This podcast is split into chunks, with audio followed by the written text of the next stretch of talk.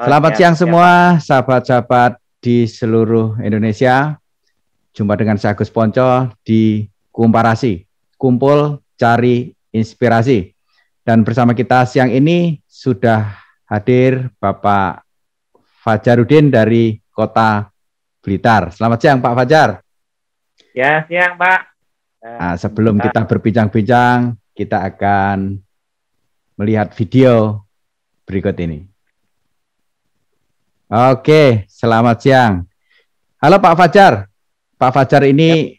bapak dari seorang putri yang mantan guru honorer ya. Dan mungkin Pak Fajar boleh langsung cerita, kita pengen tahu seperti apa dulu lahir di Riau, saya dengar-dengar ya. Boleh cerita dikit Pak, sampai sekarang kok tinggal di mana, Kota Bung Karno ini ya, Blitar ya. Silakan Pak. Oke, terima kasih waktu dan kesempatannya diberikan Pak Agus kepada saya uh, untuk sekedar berbagi, berbagi latar belakang dan mungkin perjalanan hidup saya. Ya, mohon maaf jika nanti dalam cerita saya ada yang mungkin kurang kurang jelas atau gimana, tapi yang pasti yang ingin saya ceritakan ini hal yang benar-benar saya alami dan terjadi pada saya. Nah, eh, perlu Bapak Ibu ketahui, saya saat ini eh, tinggalnya di Bintar, tetapi saya bukan berarti lahirnya di Bintar. Saya lahir di kota pedalaman daerah Riau, tepatnya di sana itu di Kampung Tran, ya saat ini disebutnya D K dua. Jadi dari perkotaannya masih masuk jauh. Nah, saya dilahirkan tahun seribu sembilan ratus delapan puluh enam. Nah, bapak dari Blitar, ibu dari Banjarnegara. Nah, setelah satu tahun saya lahir, ternyata bapak saya eh, mengalami penyakit waktu itu malaria tropika, dan karena keterbatasan waktu dan kondisi minimnya saat itu, sehingga bapak saya eh, secara medis sudah dibawa, diupayakan ke rumah sakit, bahkan digotong Pak Agus itu. Tidak tidak ada kendaraan waktu itu, digotong sama orang-orang dan tidak tertolong. Jadi saya sejak satu tahun itu sudah bisa dikatakan jadi anak yatim. Nah, eh, lalu ibu saya menikah lagi dengan bapak saya sekarang, namanya Pak Jarwo, ibu saya Siti Aibah. Nah, saya di umur enam tahun, saya diminta oleh saudara eh, ibu dari bapak saya atau mbah nenek saya lah tepatnya, itu yang beralamat di Blitar untuk diasuh dan disekolahkan. Nah, saya waktu kecil ya ya manut aja lah gitu, kira-kira perjalanan hidup saat kecil itu. Nah, saya meniti uh, pendidikan sejak S D, terus masuk ke dunia uh, apa itu uh, jenjang M T S, lalu berlanjut ke aliyah sekaligus waktu itu pondok pesantren itu di Blitar. Setelah lulus dari aliyah, karena dulu bapak saya juga seorang guru honorer, saya itu punya cita-cita sejak kecil dapat cerita, kan saya belum tahu bapak saya itu gambarnya seperti apa. Nah, saya ingin meneruskan cita-cita beliau, yaitu ingin menjadi guru. Nah, akhirnya saya uh, diberi kesempatan untuk membantu di S D tempat saya dulu sekolah, sambil saya juga kuliah di U T waktu itu, universitas terbuka.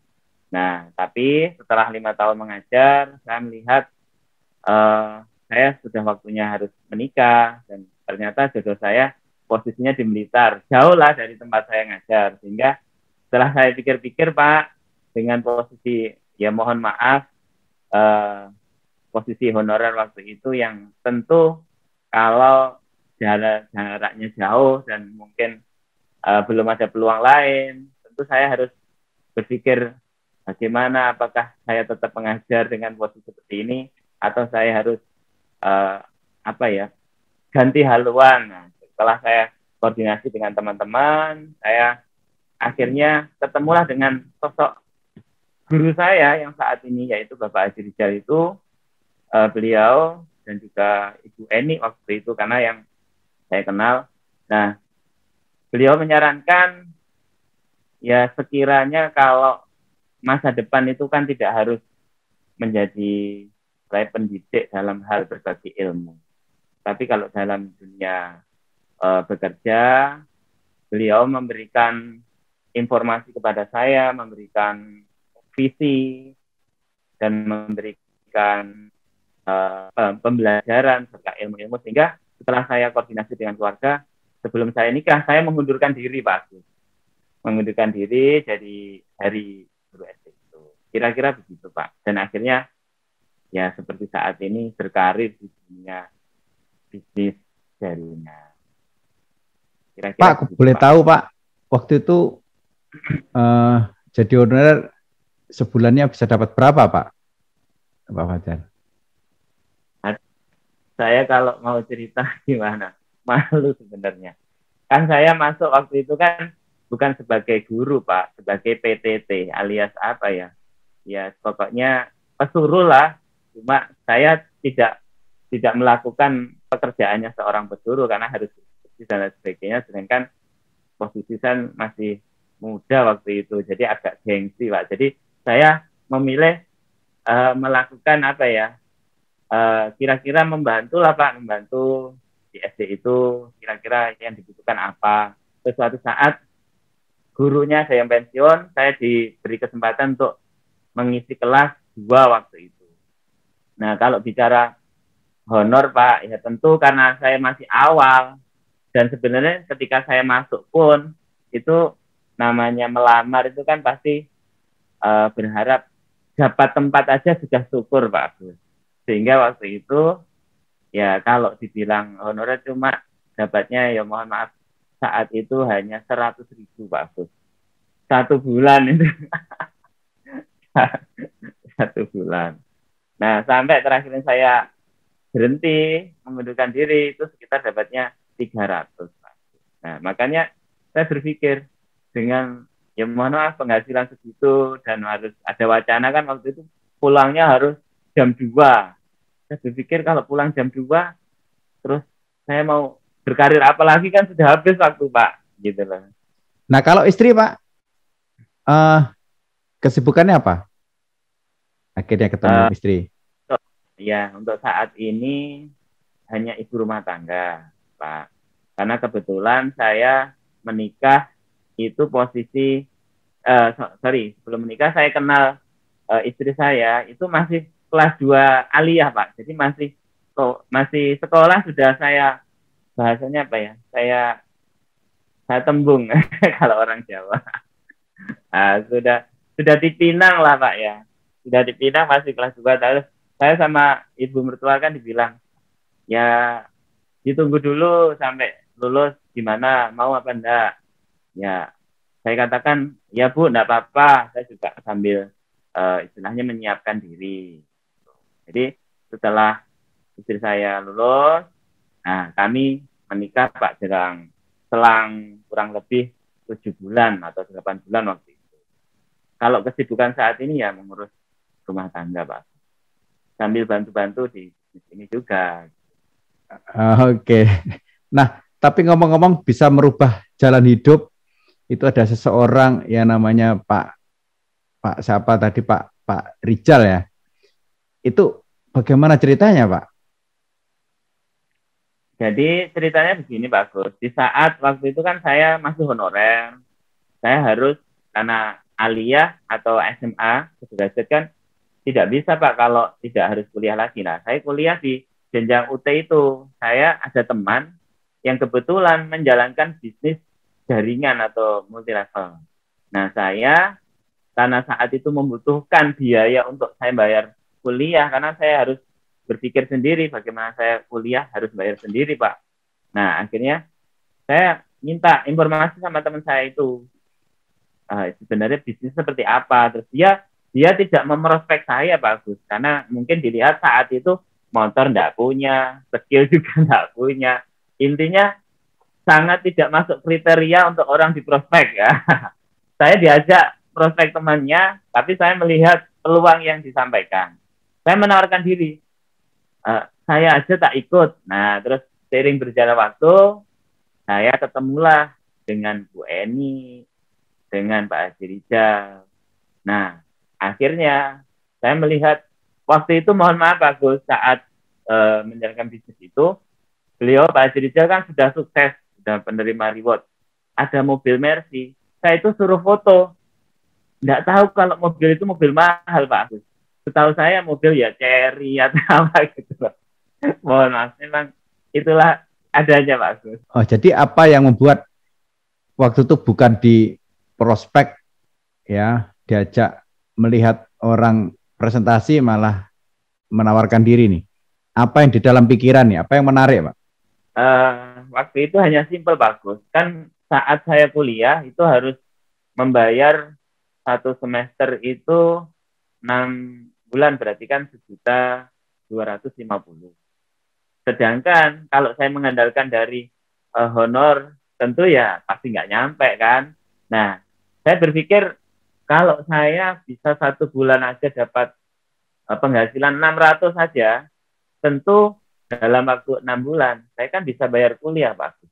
Hanya sesimpel itu Pak Gus, karena saya hidup dengan nenek yang sudah tua juga, sehingga kalau saya nekat kuliah ya saya harus konsekuensi, konsekuensinya harus bayar sendiri gitu loh. Jadi ya hanya sebatas itu Pak Gus. Gitu. Ya harus kuliah karena pekerjaan mengharuskan lulus S satu ya Pak ya. Kalau nggak kuliah, nggak mungkin. Iya, mau kuliah, Pak, nggak ada biaya. Ya, mungkin harus.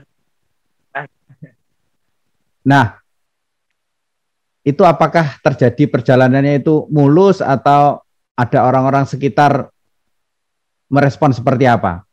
Kawan-kawan dekatnya, responnya seperti apa, Pak? Ketika saya mengundurkan diri dari dunia pendidikan, saya mengajar.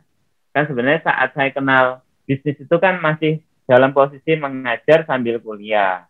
Tentu porsi waktu untuk saya menjalankan kan sangat sedikit bagus. Dengan keterbatasan saya belum uh, ada skill dan lain sebagainya. Uh, saat saya menawarkan ke teman-teman, tentu ya sudah pasti semua kan melihat posisi saya saat itu bagus. Motor aja kadang pinjam, bahkan yang lebih ngeri Pak Gus, saya pinjam gade, uh, pinjam gade karena saya apa ya sangat ingin punya motor. Saya waktu itu punya he, uh, hewan ternak, saya jual untuk kalau beli kurang, sehingga akhirnya saya pinjam gade, saya waktu itu. Nah, dalam kurun waktu belum ada satu tahun, saya pulang kuliah Pak Gus. Itu di uh, apa ya diminta motor saya itu sama dua orang yang tidak saya kenal, saking apa ya saya tidak punya pengalaman, saking polosnya mungkin saya kasih Pak motor itu. Nah, dengan harapan katanya mau diganti ya, saya tinggal sholat, motornya dibawa lari Pak. Jadi pengalaman, salah satu pengalaman ya gimana ya dibilang Uh, lucu ya lucu, tapi ya itulah yang saya alami Pak. Oh, udah motor harus gadein, diambil, iya, dibawa lari orang. Hilang kan? Ya, bahkan dari kasus itu saya dibawa ke polisi Pak Gus, mau di penjara juga, tapi ya saya bisa membela diri untungnya. Alhamdulillah jadi lolos lah. Gitu. Oh, di, di diadukan mau dipenjara kenapa ini ininya Pak? Ya karena saat saya menyerahkan motor ke dua orang yang saya tidak kenal itu kan seharusnya saya harus laporan pada orang yang saya gade kan. Nah, karena saya kan gadenya dengan tetangga saya saat itu. Nah, rupanya saking saya tidak berpikir panjang, motor saya serahkan, hilang kan otomatis bagus. Nah, saya kan harus tanggung jawab sama orang yang saya gade Pak Gus, sama tempat yang saya pinjam gade itu. Nah, dari situlah akhirnya dia laporan ke bosnya bahwa saya dikasuskan karena telah menghilangkan motor. Itu Pak Gus, kira-kira. Oh, ada perjalanan yang cukup. Iya. Masih ada yang lagi Pak Gus itu. Nah, Pernah juga karena saya untuk merospek, saya tidak punya motor. Nah, saya harus pinjam punya teman saya. Nah, itu saya kecelakaan, bagus. Kecelakaan harus ganti lagi motornya. Jadi, waduh, habis saya punya tinggalan dari bapak itu waktu itu ternak uh, sapi kan, habis saya jual itu untuk oh. akhirnya saya bisa punya motor awal dari kredit. Akhirnya. Jadi ini ceritanya uang sekolahnya cukup mahal nih, motor diambil orang, kecelakaan. Nah, dari himah itu apa yang Pak Fajar dapatkan, Pak? Maksudnya himahnya apa, Pak? Hikmahnya Pak Agus, bahwa e, memang kita, siapapun dari kita, siapapun mungkin secara keluarga, posisi ekonomi kita, ya kalau kebetulan kita itu dilahirkan di keluarga yang berada, tentu kita tidak boleh bangga diri. Kita harus mandiri. Apalagi yang seperti saya saat itu, Pak Agus. Saya jauh dengan orang tua, kalau saya mau minta orang tua saat itu juga nggak mungkin. Saya mau minta nenek, wah nenek saya sudah tua, uh, ya nggak mungkin juga. Akhirnya hikmahnya bagus, dari situlah saya punya tekad bahwa saya masa depan saya ini sepenuhnya ada di tanggung jawab saya. Jadi saya dengan beruntung bisa ketemu dengan Bapak Azrizal, Ibu Eni, lantaran dengan bisnis yang beliau berikan informasinya kepada saya, akhirnya saya bisa punya impian masa depan, Pak Agus. Sehingga saya bahkan tidak berani bermimpi untuk punya mobil, itu tidak ada, Pak Agus. Tapi ya alhamdulillah berkat dari menjalankan bisnis melalui bimbingan dari beliau, walaupun secara prestasi saya belum sebagai orang yang hebat, leader yang hebat, tetapi saya cukup bersyukur, Pak Agus, dengan posisi yang saat ini. Nah, alhamdulillah bisa punya kendaraan walaupun juga masih sedang. Kira-kira begitu, nah, Pak Agus, hikmahnya. Apa yang Pak Fajar dapatkan ya eh, dari ketemu orang-orang yang udah berhasil ini, ilmu apa yang nggak mungkin didapatkan dari sekolah bahkan? Mungkin boleh ceritakan, Pak. Ya, sudah pasti begini, Pak Agus. Kalau di dunia sekolah atau mungkin dunia pekerjaan selayaknya seorang karyawan, Pak, atau bisa dibilang kan waktu saya guru honorer kan harus mengalir apa adanya. Jadi tidak boleh protes dengan apa hasil yang kita dapatkan. Nah, dengan saya berkenalan dengan Pak Azrizal, Ibu Eni, dan juga beberapa orang sukses yang saya temui di bisnis ini, tentu eh, saya berpikir bahwa apa ya, kita itu punya peluang, kita punya uh, hak untuk kita mendapatkan hidup kita itu layak, sehingga nah kita harus berjuang untuk mendapatkan hal itu. Itu kira-kira, Pak. Jadi kita tidak bisa hidup itu kayak pasrah, ya wis gini aja, kalau orang jangan muluk-muluk. Uh, hidup seperti umumnya orang di sini, yaitu kan kenal dengan orang-orang hebat di sini. Mereka kan memberi motivasi, memberi visi, bahkan tidak hanya itu, membantu untuk supaya hidup kami berubah. Kalau dari sisi orang tua ya, meskipun Bapak ini sahabat sambung ya, saya ya. melihatnya sih tetap baik sama Pak Fajar kan. Nah, ya. dari orang tua uh, ya. dasar-dasar apa yang Pak Fajar dapatkan, Pak? Pendidikan yang selama ini sangat bermanfaat lah. Ya, tentu gini, Pak Gus. Karena eh, saya jauh kan jauh dari orang tua. Saya belum pasti dua tiga tahun ke sana, Pak Gus. Hanya dalam saya menikah itu baru, setelah menikah sekitar tujuh tahun baru istri saya aja ke sana. Ya, kalau saya yang dapatkan dari orang tua saat ini, tentu beliau memberi pesan bahwa karena kami dengan tiga bersaudara, Pak Gus, tentu saya saudara kandung sendiri. Tapi kan dengan bapak kedua, itu saya punya adik dua. Nah, jadi beliau berpesan bahwa ya namanya eh, sudah jadi keluarga, tentu ya harus hidup saling berukun dengan uh, siapapun, dengan orang tua juga harus uh, apa ya uh, sopan santun dan menghargailah. Dan yang pasti dengan saudara, Pak, kita tidak boleh membedakan walaupun itu bukan saudara sebapak seibu, tapi kan tetap aja kita tetap ada hubungan gitu. Jadi itu nasihat yang beliau berikan kepada kami. Nah itu dampaknya apa, Pak? Sekarang dalam usaha ini kan saya lihat Pak Fajar eh, gigih ya. Apakah ini karena pengaruh hal-hal didikan orang tua atau Pak Fajar boleh sharingkan? Ya sedikit-sedikit bercerita begini Pak Gus. Saya mengenal sebuah bisnis jaringan kan sebelum di Yomari ini kan ada dua perusahaan. Di perusahaan pertama yang tadi saya katakan saya belajar dari nol, dari yang tidak punya motor sama sekali itu saya belum hanya belum mendapatkan prestasi sekaligus.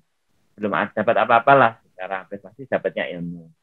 Nah, di bisnis kedua secara bonus sudah bahkan alhamdulillah dapat keluar negeri. Nah, tentu di situ belum ada kesempatan untuk saya menjadi bisa dikatakan orang sukses gitu Pak Gus, karena belum sebagai penerima reward tentunya. Nah, eh, mohon maaf.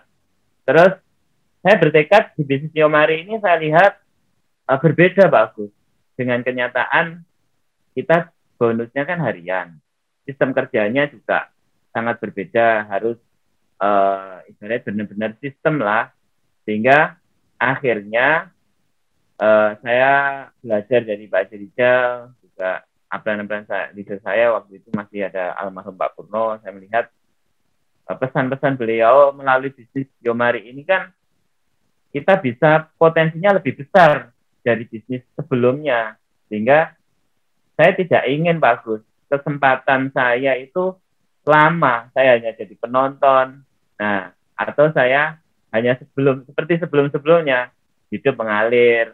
Setiap hari keluar tanpa tujuan yang jelas mungkin lah. Saya berharap uh, di bisnis Yomari ini kan alhamdulillah setelah seiring berjalannya waktu hingga peringkat saat ini saya ditemukan dengan orang-orang baru yang positif dan itu ada di beberapa daerah Pak Gus. Ya alhamdulillah saya melihat wah ini berarti peluang, saya harus tidak santai-santai gitu lah Pak Gus. Saya. Nah Pak, kalau hidup ini kan pasti tiap orang punya prinsip lah. Nah, kenapa bisa se apa konsisten inilah? Ya, aku lihat perjalanannya cukup bagus. Nah, prinsipnya apa sih, Pak? Apakah punya prinsip yang boleh diterjemahkan dalam beberapa kata gitu, atau kalimat?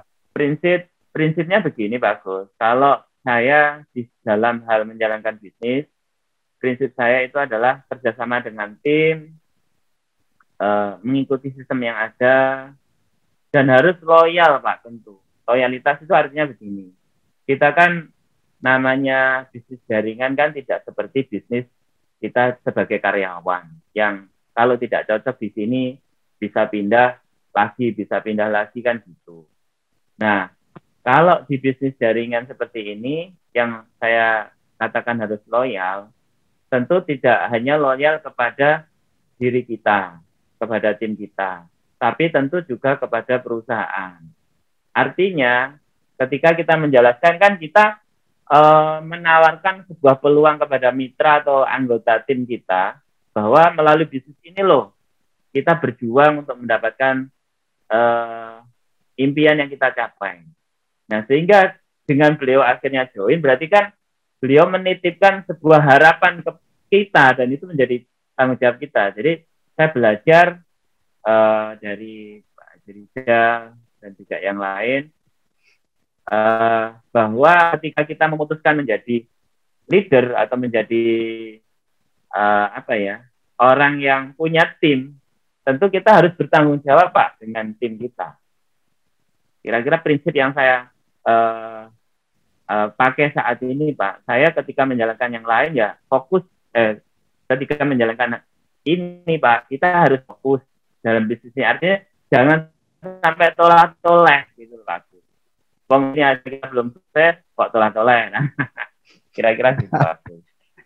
Okay. Pak Fajar, kan yang namanya stamina kehidupan ini kan nggak selalu tetap ya stabil. Nah, ketika turun, Pak, Pak Fajar punya kalimat motivasi apa atau kata-kata motivasi apa, Pak, untuk diri sendiri? Turun, maksudnya turun secara ya kan lagi orang semangatnya lagi down misalnya ya. Tidak semungkin tidak ada manusia di bumi ini semangatnya puncak terus. Nah, ketika betul seperti itu, kalimat motivasi untuk diri sendiri apa biasanya dipakai, Pak? Ya, ketika kalau saya sempat mengalami pas posisi tidak semangat atau mungkin karena sesuatu hal, tentu yang saya kembali ingatkan untuk memupuk semangat percaya diri saya itu tentu tidak lain adalah bahwa saya ini masih punya tanggung jawab yang besar terhadap keluarga. Saya punya anak, saya punya istri. Saya ini secara rumah belum punya, Pak Gus. Masih numpang ini. Jadi tentu cita-cita saya, ya sebagai seorang layaknya kepala keluarga, Pak Gus, ya itu harus punya rumah sendiri. Cuma karena melihat, ya ini sama mertua suruh nempati, nggak perlu bangun lagi, ya sudah. Saya mungkin alokasikan ke tempat lain. Tapi yang, yang terpenting ketika saya mengalami tidak semangat atau anu, kembali lagi, Pak Gus, saya harus perkuat impian saya. Kalau ibaratnya gini, jangan sampai uh, anak atau keluarga saya itu mengalami posisi pahit seperti saya, Pak Gus. Ya, hidup sendiri, jauh dengan orang tua. Nah, tentu saya harus menyiapkan untuk masa depan anak saya juga. Ya kira-kira ya yang pasti gitulah, Pak Gus. Nah kan sekarang ini motivasi terkuatnya kan demi anak ya, demi istri, demi keluarga, demi orang-orang yang dicintain lah. Nah kalau misalnya ini nanti sudah bisa beli rumah sendiri, bisa beli mobil, ya nggak kekurangan, udah nggak punya kredit lagi. Impiannya apa lagi, Pak? Yang lebih besar, Pak? Impiannya tentu gini, Pak Gus. Kalau secara pribadi, saya karena ibu saya kan di Riau, Pak, di Sumatera. Saya itu punya impian yang benar-benar ingin saya harus wujudkan itu bagaimana mungkin setiap satu tahun sekali lah minimal saya ke sana. Dan tentu secara kalau kita secara penghasilan sudah cukup, bisa berbagi, bisa membantu sesama, Pak. Saya juga teringat eh, karena saya dari kecil itu yatim, Pak. Saya sangat punya keinginan, saya ingin berbagi kepada anak-anak yang mengalami posisi saya seperti saya saat itu. Nah, jadi kira-kira kalau dibilang impian atau keinginan masa depan, Pak, selain untuk keluarga ya, ingin berbagi lebih untuk orang lain, Pak. Karena dengan kita punya hal secara mungkin penghasilan lah, kita bisa berbagi dengan orang lain kan dengan enak, Pak. Kita tidak mikir ketika kita memberikan sesuatu, wah nanti saya besok harus bagaimana, kan tidak berpikir, Pak. Nah, selama ini posisi cukup, nah, ibaratnya saya masih berpikir nanti kalau ini tak buat bantu ya saya besok bagaimana kan gitu. Ya mohon maaf, Pak Gus, karena kondisi memang ya masih berjuang seperti itu. Iya iya iya. Tapi kalau niat baik, tindakan baik biasanya hasilnya kan pasti baik ya, Pak ya. Saya percaya itu sih. Uh, Dan karena utama semoga, untuk, Pak. Ya? Ya semoga, semoga tercapai lah apa yang saya inginkan. Amin, amin. Kan sudah di jalan yang benar, sudah terbukti ada yang berhasil. Bisa tiru caranya. Nah, kalau di tempat yang nggak jelas kan, mau niru cara siapa, ya kan? Sarananya mencukup, mendukung nggak untuk bisa begitu dan sebagainya. Ini sudah ada semua. Nah, impian tersebarnya untuk membantu orang lain juga. ya mestinya lebih mudah ya. Kalau untuk diri sendiri kan nggak pernah selesai, Pak. Ya kan? Betul, betul, Pak.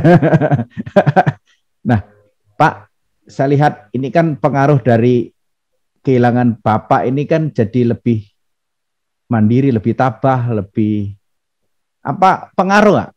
Kalemnya Pak Fajar nih bisa sabar tuh pengaruh nggak dengan pengalaman hidup itu? Atau memang bawaan lahir ini, Pak? Kalau tentang kalemnya saya, mungkin ya itu sudah jadi jati diri saya ya adanya seperti ini, Pak Gus. E, kalau dibicara kalem itu sebenarnya, mohon maaf Pak Gus, saya itu kadang juga bisa keras. Tapi kerasnya kalau disinggung, nggak. Kalau saya itu engkel-engkelan atau debat atau itu saya justru malah mudah mudah terbakar untuk tidak kalem, Pak Gus. Gitu. Oh. Kalau mungkin dalam segi bekerja, ya adanya saya seperti ini.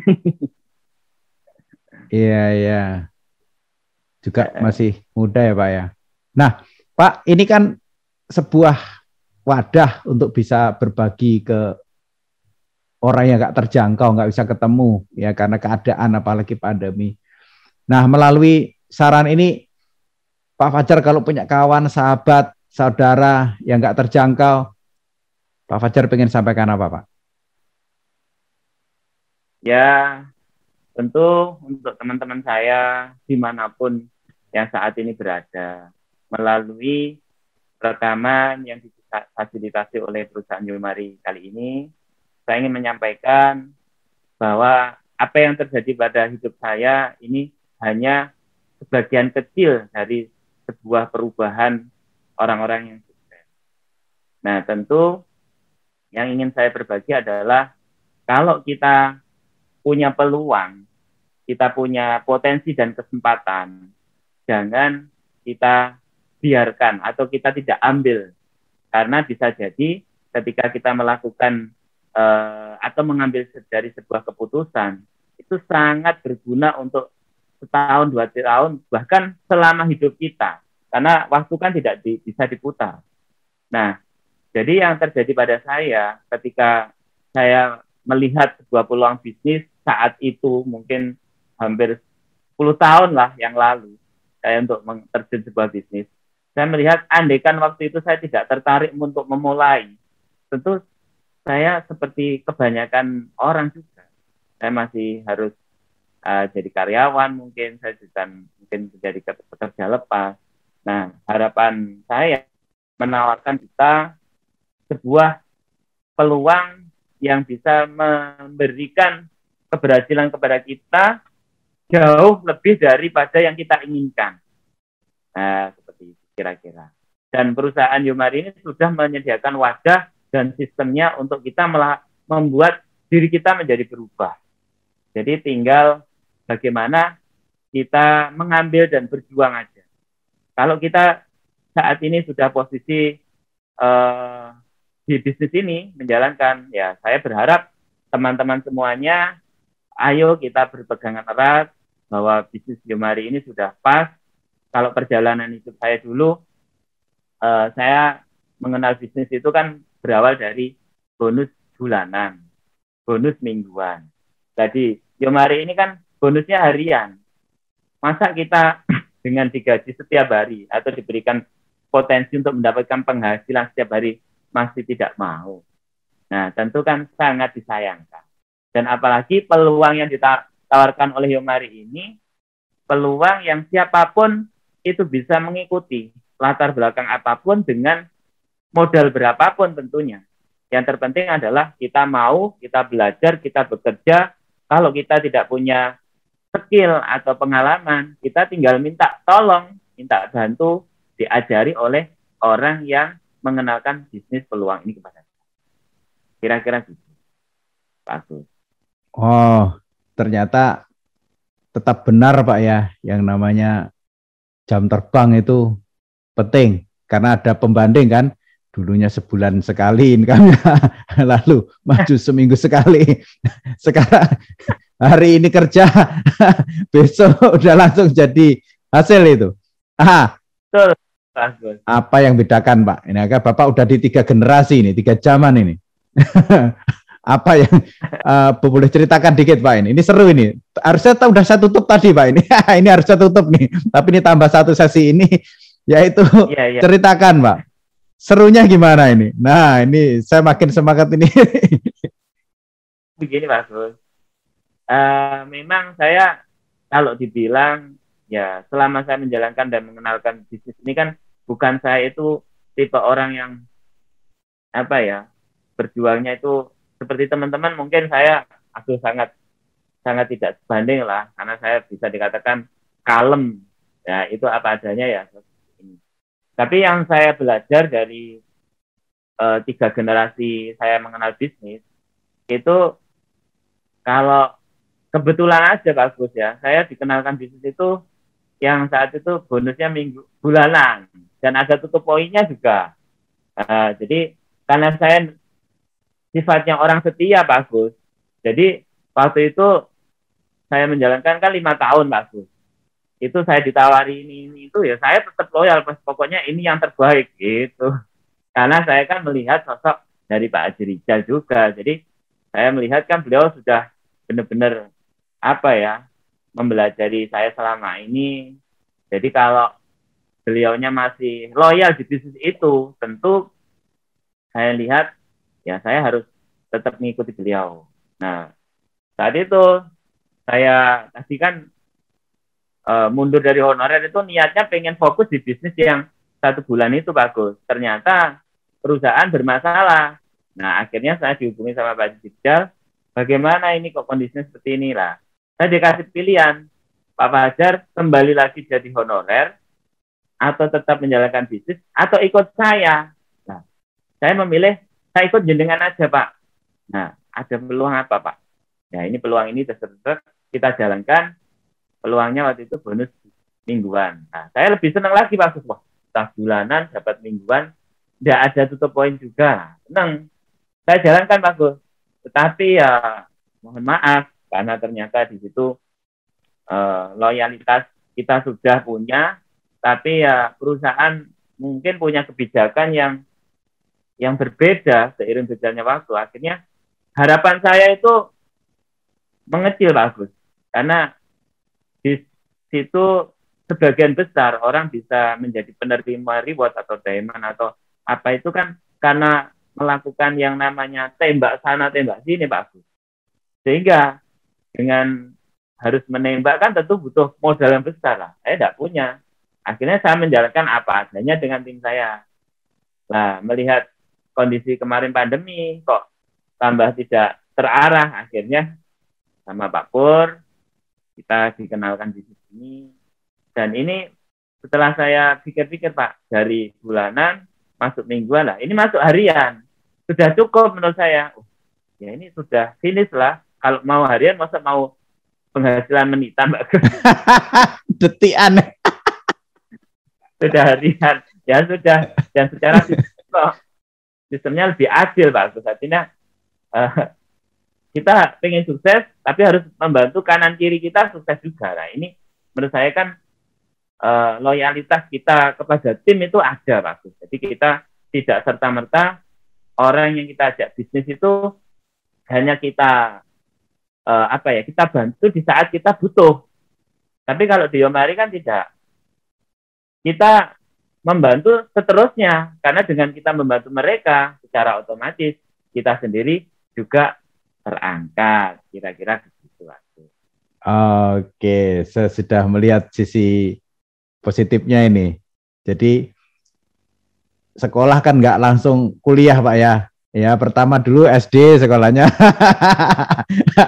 Nah sekarang baru kuliah kehidupan nyatanya di sini ya Pak ya. Oke terima ya. kasih Pak. Saya dapat uh, banyak hal dari sharing Pak Fajar hari ini. Terima kasih waktunya Pak. Saya doakan cepat berhasil Pak. Ya cepat. Amin. Punya rumah sendiri, Pak.